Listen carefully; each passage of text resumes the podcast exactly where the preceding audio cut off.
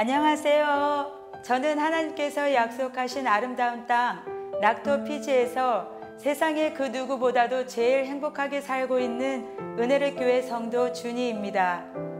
저는 어려운 환경인 가정에서 팔남매 중 막내로 태어났어요. 자녀는 많은데 가장인 아버지가 일자리 없이 있어야 했고 어머니 혼자 애써 겨우 입에 풀칠하듯이 자녀들을 돌보고 계셨죠. 그런데 제가 태어남과 동시에 아버지께서 직장을 다니게 되었고 어려웠던 가정이 잠시 많은 것을 누리게 되자 저를 복동이라 부르며 가족의 사랑을 마음껏 받으며 자랐어요. 그러나 이런 사랑을 받았음에도 불구하고 이미 태어날 때부터 구순 구계열 일명 언청이라는 기형아로 태어난 저는 어릴 때부터 늘 놀림을 받았고 어린 저로서는 그 모든 것을 감당할 힘이 없었던 것 같아요. 사람에 대한 꺼려하는 마음이 있다 보니 학교 생활에도 별 관심이 없었고 결국 직장을 구하기도 어려웠어요. 겨우 일을 하게 되었지만 얼마 되지 않은 월급도 흥청망청 써버리고 날마다 밤새 일하시는 노모에게 오히려 용돈을 받았으며 툭 하면 왜 나를 낳았냐고 왜 나를 낳아서 이 고통 속에 살게 하냐며 부모의 가슴에 수도 없이 못을 박는 짐승만도 못한 자였습니다. 늘 생각 속에는 나는 왜 태어났을까? 누가 나를 이렇게 만들었나? 정말 사람들이 말하는 신은 있는 건가? 그렇다면 그 신이 나를 이렇게 했나? 도대체 왜? 무슨 이유로? 하필이면 왜 나인가? 등등 수도 없이 많은 질문들을 하며 모든 걸 원망하며 살았죠. 다른 사람들은 모두 다 행복해 보였고 나만 고통스럽다 생각하니 늘 죽고 싶다는 생각을 하게 되었어요. 사는 것 자체가 고통이었죠. 그저 평범하게 살고 싶었지만 저에겐 평범하게 사는 것이 더 어려웠어요. 그러던 1995년 어느 날에 미국으로 가게 되면서 먼저 예수를 믿었던 언니의 권유로 교회를 다니게 되었고 드디어 제 인생을 신앙에 의지하며 소망을 갖고 살아보려고 노력했어요. 그러나 오랜 신앙생활에도 불구하고 저의 영혼은 더욱 피폐해졌고 때로는 심한 우울증 증세를 보이기도 하며 가족과 친구들에게 늘 걱정의 대상이었어요. 시편 42편 1절의 말씀대로 내 영혼이 하나님을 찾기에 갈급했고 진리를 찾고 찾던 어느 날 유튜브를 통해 드디어 우리 목사님을 만나게 되었답니다. 그런데 처음 방언과 방언 통역에 관한 말씀을 들었을 때부터 너무나 충격이었어요. 그동안 들어왔던 설교와는 완전히 달랐고 오히려 반대였거든요. 제가 미국에서 다녔던 뉴욕 장로교회는 장로들에 의해 목사가 결정되는 교회였어요. 목사의 간음 사건이 드러나도 하나님에 대한 두려움도 없이 어떻게든 예수 이름, 하나님 이름만 사용해서 돈만 모아 교회만 커지면 만족해하는 세상의 그 어떤 종교보다도 욕심이 많은 교회였고 하나님께서 징계를 하여도 징계인 줄도 모르는 예수 이름 가지고 종기에 처하나 깨닫지 못하는 짐승이었죠.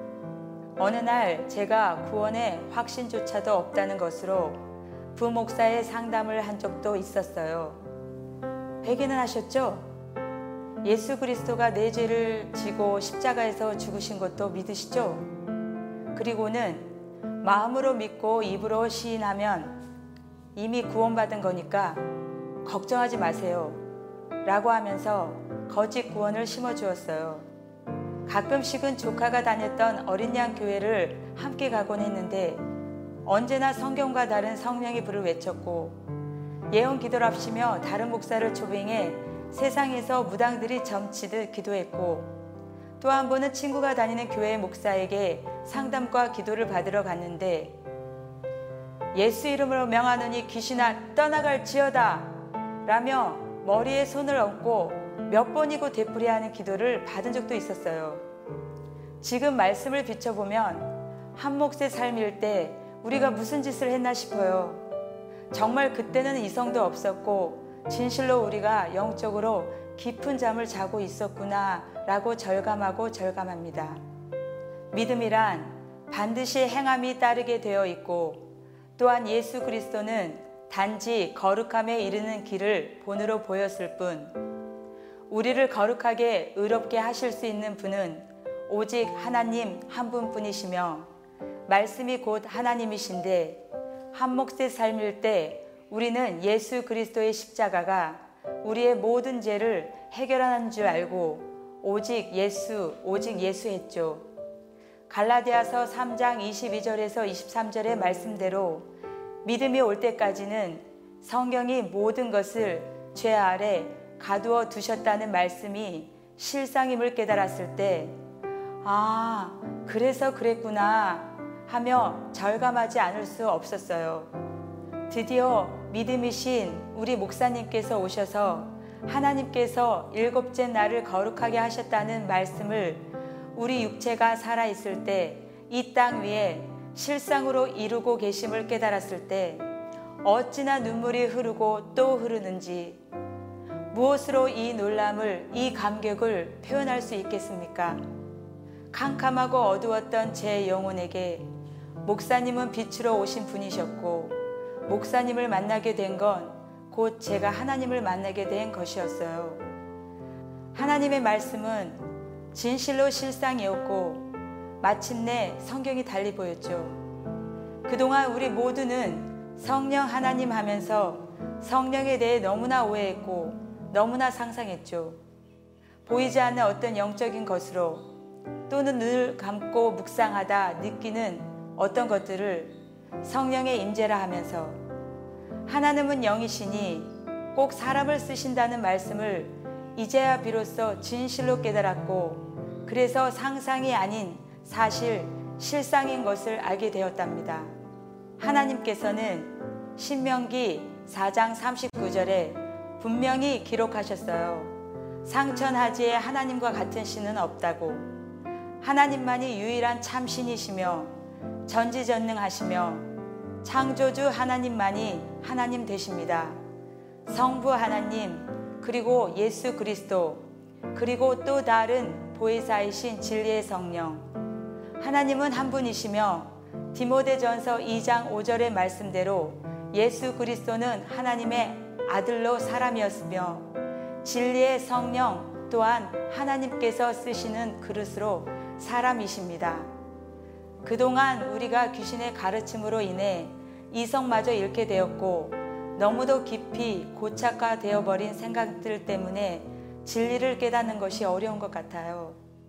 우리 목사님께서는 성경을 성경으로 해석하시는 즉 고린도전서 2장 13절의 말씀대로 신령한 일은 신령한 것으로 말씀하셨고 베드로후서 3장 8절의 말씀처럼 우주적인 일곱째 날 지금 이 세대의 성경적인 개혁 즉 히브리서 9장 10절의 말씀대로 우주적인 개혁을 하시고 계십니다. 또한 요한복음 16장 13절과 8절의 말씀대로 자의로 말씀하지 아니하시고 성경을 통해 하나님의 뜻을 정확, 명확하게 밝히 드러내심으로 죄를 책망하시되 반드시 하나님의 말씀으로 하셨습니다. 그리하여 성경적인 죄가 무엇인지 알게 하시어 다시는 죄를 짓지 않고 영원히 살 수 있도록 모든 진리 가운데로 인도하시는 이 세대에 하나님의 온전한 사랑을 실상으로 이 땅 가운데 이루시기 위해 진리의 성령으로 오신 분이 바로 우리 신옥주 목사님이십니다. 목사님을 통한 진리의 말씀으로 이제 비로소 하나님을 알게 되었고 이제야 비로소 제가 누구인지를 알게 되었습니다. 마태복음 7장 19절에서 21절의 말씀은 저에 대한 판결의 말씀이었고 말씀 앞에 얼마나 두렵고 떨렸는지 모릅니다. 또한 히브리서 4장 12절에서 13절의 말씀이 실상임에 절감했고 살아계신 하나님 말씀 앞에 한 기독교인으로서 그리고 한 인간으로서 하나님 앞에 무슨 죄를 범했는지를 진실로 깨닫게 되었고 이는 단순히 세상 사람들이 양심이 근거가 되어 깨닫는 그런 차원이 아니었습니다. 드디어 제 인생의 모든 실바리가 풀어졌고 진실로 성경의 모든 해답이 있다는 말씀에 절감하지 않을 수 없었어요. 자칭 기독교인이라 하면서 죄를 밥 먹듯 했던 제 자신이 보였고 그런 제 자신이 몸서리 치도록 미웠고 싫었답니다. 그리고 내 인생의 고통은 내 죄의 결과라는 것을 깨닫게 되었지요. 만물보다 거짓되고 심히 부패한 것은 마음이라고 하신 말씀처럼 인간만큼 추악하고 더러운 존재는 없다는 것을 말씀에 비춰진 제 자신을 통해 발견할 수 있었어요. 그토록 죄를 끊어보려고 몸부림쳐 보았지만 끊을 수 없었던 죄가 진리의 말씀을 한 절 한 절 깨달으며 끊을 수 있게 되었고 저에게 사망과 같은 죄로부터의 해방은 곧 저에겐 구원이었습니다. 또한 요한복음 8장 32절에 진리를 알지니 진리가 너희를 자유케 하리라는 말씀이 실상임을 깨달았어요. 진실로 하나님은 나의 구원이시며 능력이시며 죽은 자도 다시 살리시는 하나님이셨습니다. 오직 진리의 말씀으로만 역사하시어 사망에서 생명으로 옮기시는 이 실상이 얼마나 놀랍고 놀라운지 그저 너무나 신비할 따름입니다. 이제는 제가 어디로부터 왔으며 왜 이렇게 태어나야만 했는지 또 어떻게 살아야 하며 어디로 가는지가 너무도 분명하기에 그 어떤 근심도 두려움도 없답니다. 무엇보다도 세상에서 가장 불행한 사람인 줄 알았던 제가 세상에서 가장 행복한 사람이었다는 것을 진리의 말씀을 통해 깨달을 수 있었습니다. 지금은 오직 하나님의 전적인 은혜로 한 몫의 삶을 무효로 하고 하나님께서 약속하신 땅 낙토에서 소망도 없이 살았던 제가 지금은 산 소망, 곧 하나님의 명령인 영생의 소망을 가지고 이 세상 누구보다도 행복하게 살고 있습니다. 자신합니다. 진리의 성령이신 목사님을 통한 하나님의 말씀을 그대로 보고 듣고 믿음으로 행동하는 은혜를 교회 모든 성도들은 전 세계에서 가장 행복한 기록된 말씀의 행복자입니다. 우리는 진리 안에 자유한 자들이며 한 아버지의 뜻에 기쁨으로 순종하는 영원한 형제들이며 영원한 언약 곧 새 언약을 받은 성도로서 전대미문의 새 일을 이 땅에 이루는 떡덩이들이며 결코 세상이 감당치 못할 강하고 담대한 진리의 성령과 영원히 함께하는 하나님의 아들들입니다. 그리고 나를 지으시고 나를 이 세대에 보내신 하나님께 곧 우리 아버지께 감사하며 모든 진리 가운데로 인도하여 상상이 아닌 실상으로 이 땅에서 모든 것을 누릴 수 있도록 해주신 어머니 목사님께 감사드립니다. 또한 이 자리에 설 수 있도록 도와주신 저의 영원한 가족들에게 진심으로 감사를 드립니다. 이제 저는 진실로 세상 최고의 행복자이며 진리 안에 참 자유한 자입니다. 속히 이 진리의 말씀이 전 세계로 선포되어 모든 피조물들이 하나님 말씀 앞에 굴복하여 하나님만이 하나님 되는 세상이 올 것을 선포하며 하나님의 이 놀랍고 이 귀한 사랑을 그리고 이 아름답고 기쁜 소식을 온 세상에 알립니다.